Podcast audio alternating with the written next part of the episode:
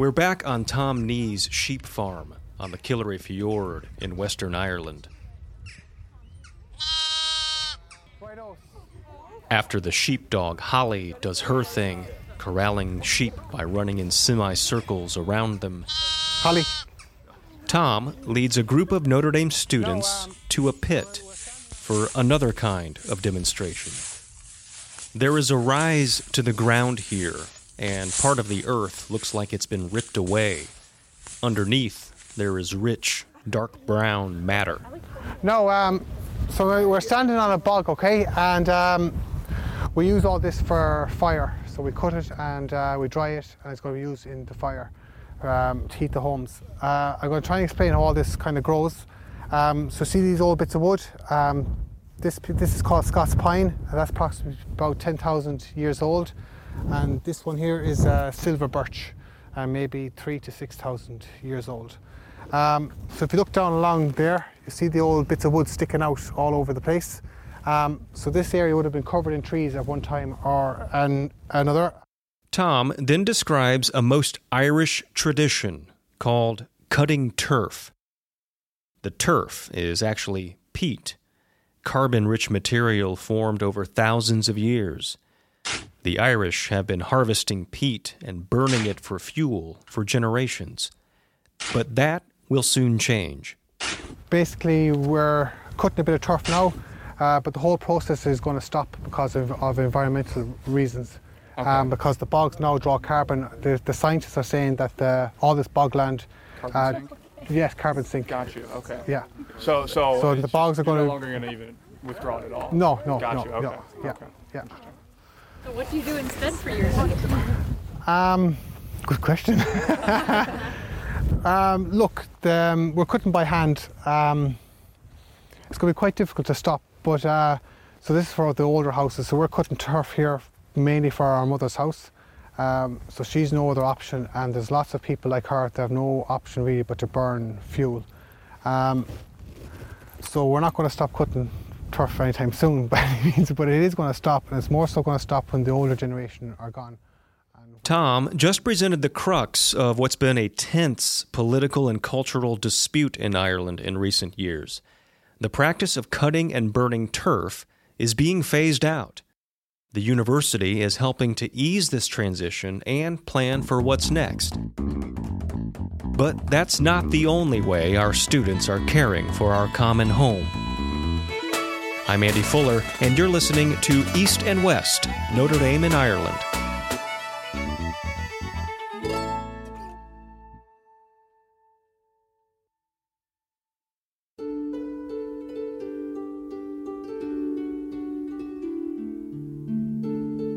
If asked to describe the Irish landscape in a single word, most people would say green.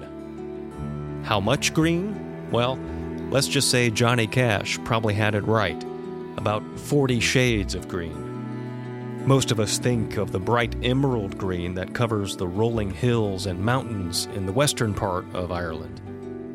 But a big chunk of the Emerald Isle isn't really emerald at all. About 20% of the island is covered in a dark, almost brownish forest green. These are the bogs. And one of these bogs is where we caught up with Mariana Silva, a Notre Dame graduate student.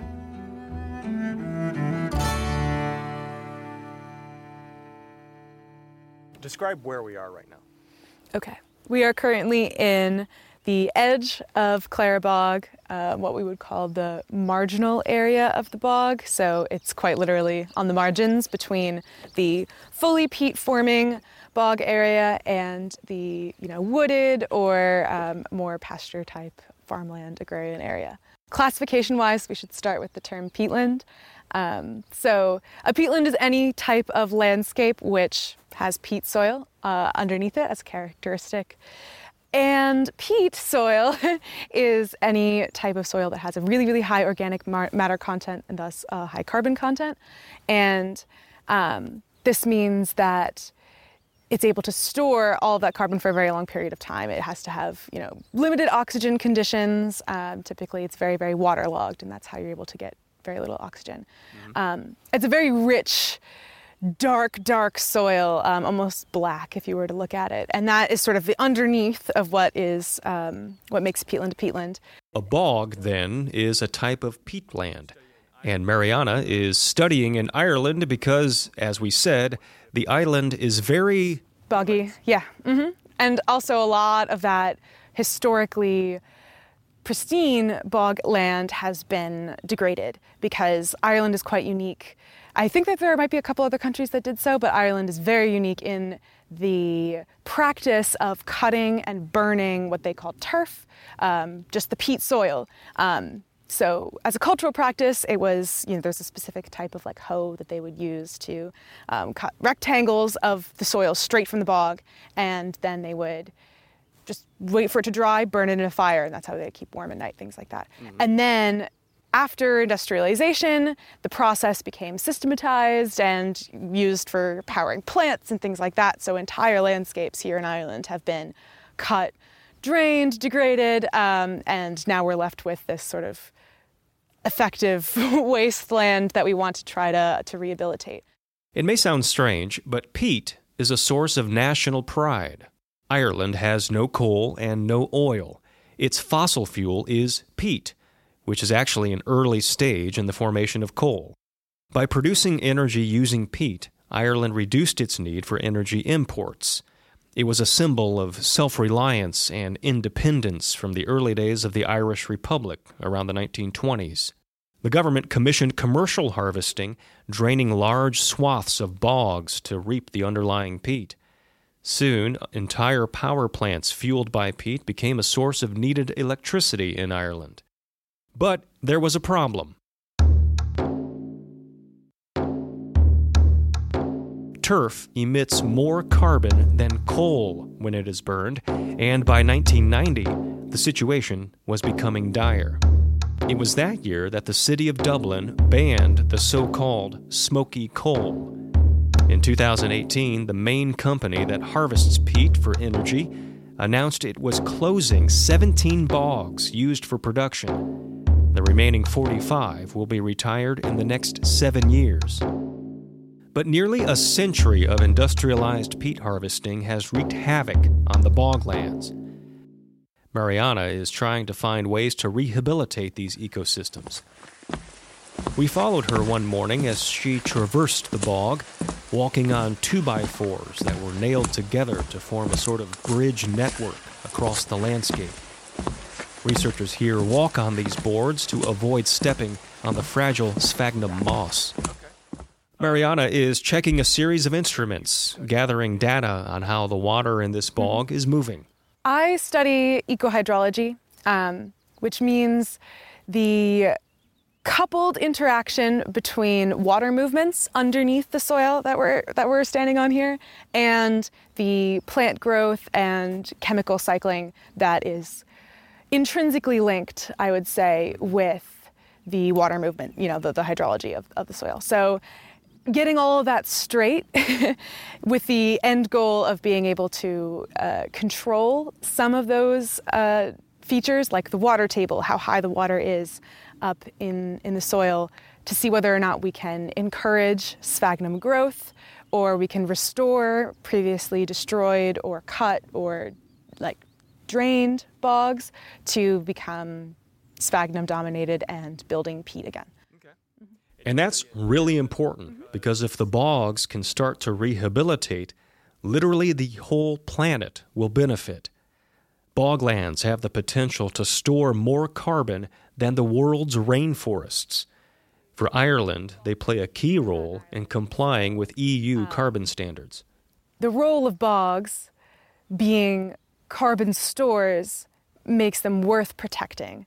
And it's difficult when we talk about restoration because we're talking about rehabilitating a landscape that might take years and years of geologic time to get back to what we're thinking of a store.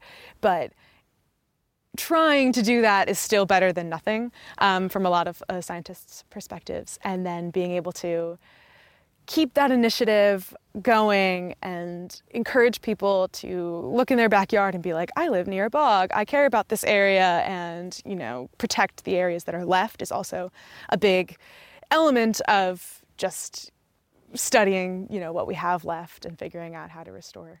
The problem is, many who live near a bog still rely on it for energy. Turf is still allowed to be cut and drained in rural areas, and today, some people who live in these areas view efforts to stop the practice as an assault on their way of life. Others, like Tom Nee and his mother, are aware of the environmental impact of the practice, but don't have much of an alternative option. Mariana is acutely aware of her place in the ongoing national dialogue. It depends on who you talk to. Um, I've had conversations with a few uh, Irish people, young and old. Um, I had, a, I had a conversation in a pub with with a friend of a friend a couple weeks ago, where she lives out. Um, like I think her family is out Meath somewhere in that. So in our in our general vicinity, um, and she grew up, you know, with with turf cutters in her neighborhood, things like that. And she was really really excited when I said that I had come over here to to study the bogs. She was like. That sounds so cool. I'm glad you really care. Like she was, she was really invested in the work that I was doing, and, and was like, I'm, I'm glad that somebody is working on this. I've also had conversations with, um, you know, older generations of people who I almost kind of have to reassure that their lives were not the sole detriment to the environment or anything. Like, I'm not blaming you, I'm not pointing this finger, um, especially because even the turf cutting practices that are happening right now, relative to a lot of the other, um, yeah, detrimental actions to, to the environment that you can take, especially with regards to uh, peat burning, making sure that the industrial aspect was stopped was the, the heaviest hitter. And even if small areas of the bog here and there are being cut away, um, they're not being cut over completely. And that already is a big enough difference that I can say, you know, this cultural practice is probably not going to go away. I don't, I don't mean for it to go away completely. I don't want to eradicate it, even though in our numbers that's what we write down for ideal. I like, I still want to validate that that um, that history.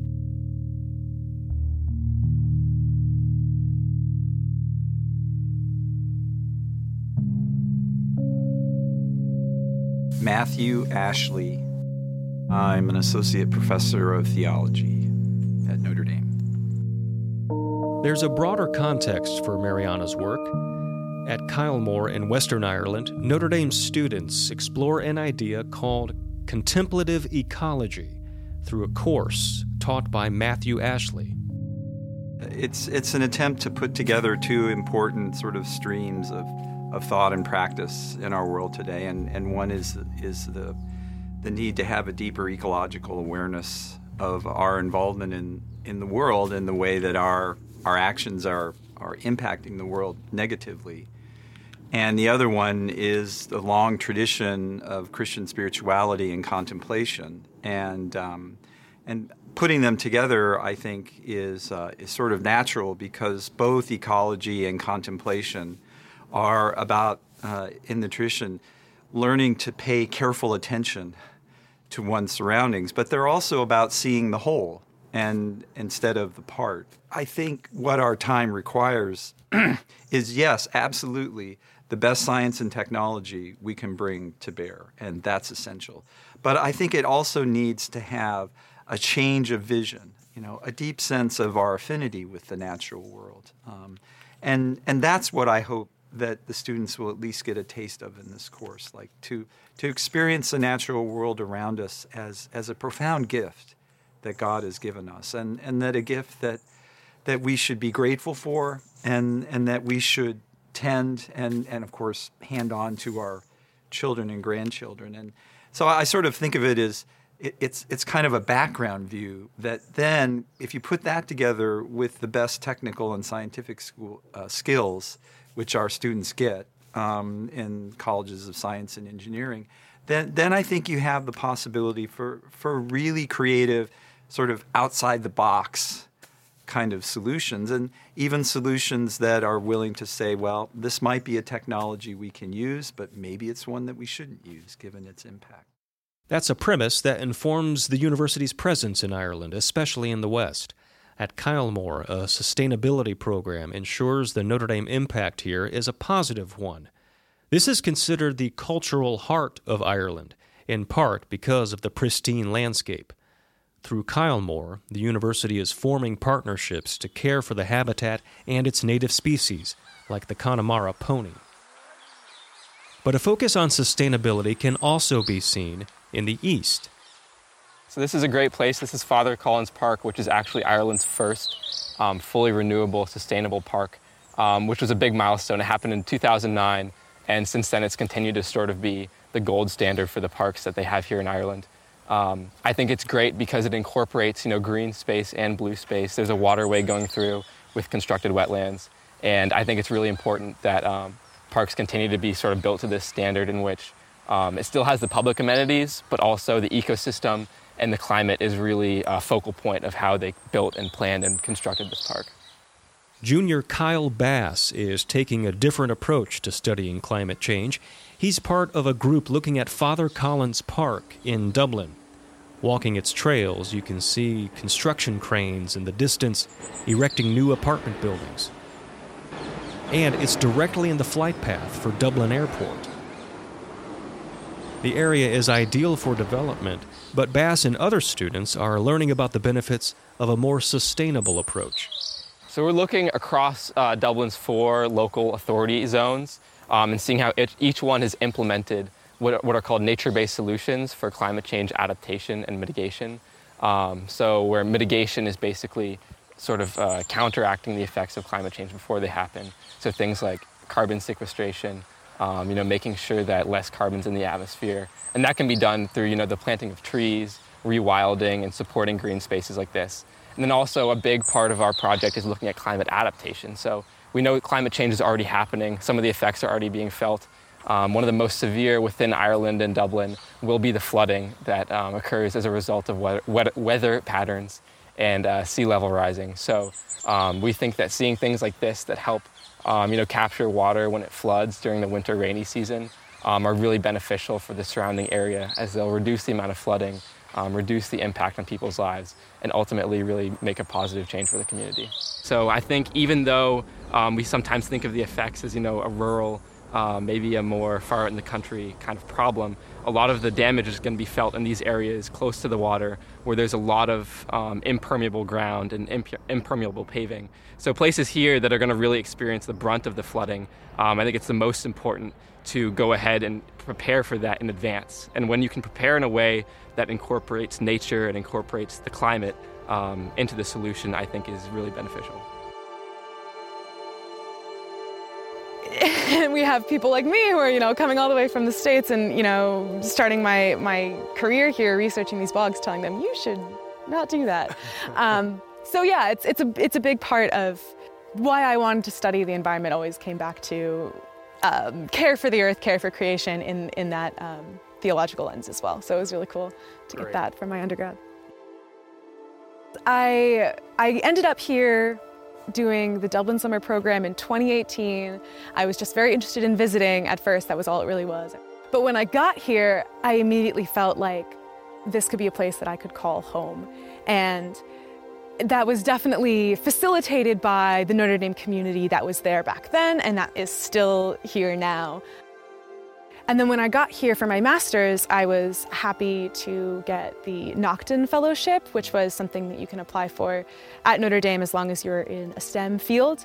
And that was what I think quite literally opened doors for me because what I found was people here were so, they were reassured by the, um, steps that I had to take to apply for and get the fellowship that they knew, oh, she really cares about this. I, I really needed to show my investment in this country and, and the landscape of this country and my, my interest in being here before even stepping foot back in Dublin in 2021. Um, so I think that just really helped. Everybody that I talked to was like, "Oh, okay, I get, I get it. You, you really mean to be here. You really want to be here." I think sometimes when I teach about the environment, you know, there's a tendency just to sort of despair. You know, things seem to be so bad. And and I think at the end of the day, the, the Christian message is a message of hope. I mean, it, it has to be a realistic hope, and it has to be what Pope Francis calls a combative hope. That it's, it's not just sitting in your chair and saying, "Oh, I hope things will turn out okay," but saying, "I'm going to get out there and work." Um, that I think if, if they can uh, sort of build up that kind of combative hope and, and see that there are resources for seeing the world in a different way, um, th- then I'll, I'll feel like I've succeeded.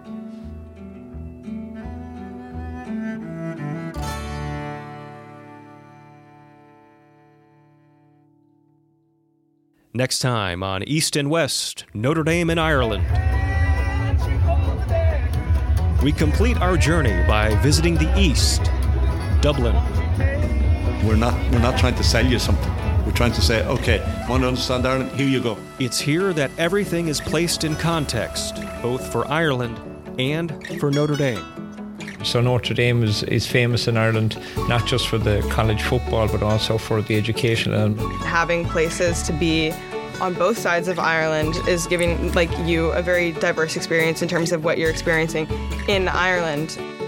Has enhanced my sense of what it means to be American because I'm also learning of like, oh, what it means to be European. Over in America, nobody's going to say to you, oh, you have an American accent. The minute you open your beautiful mouth here in Dublin, people are going to say, oh, you're American. That's next time on East and West, Notre Dame in Ireland.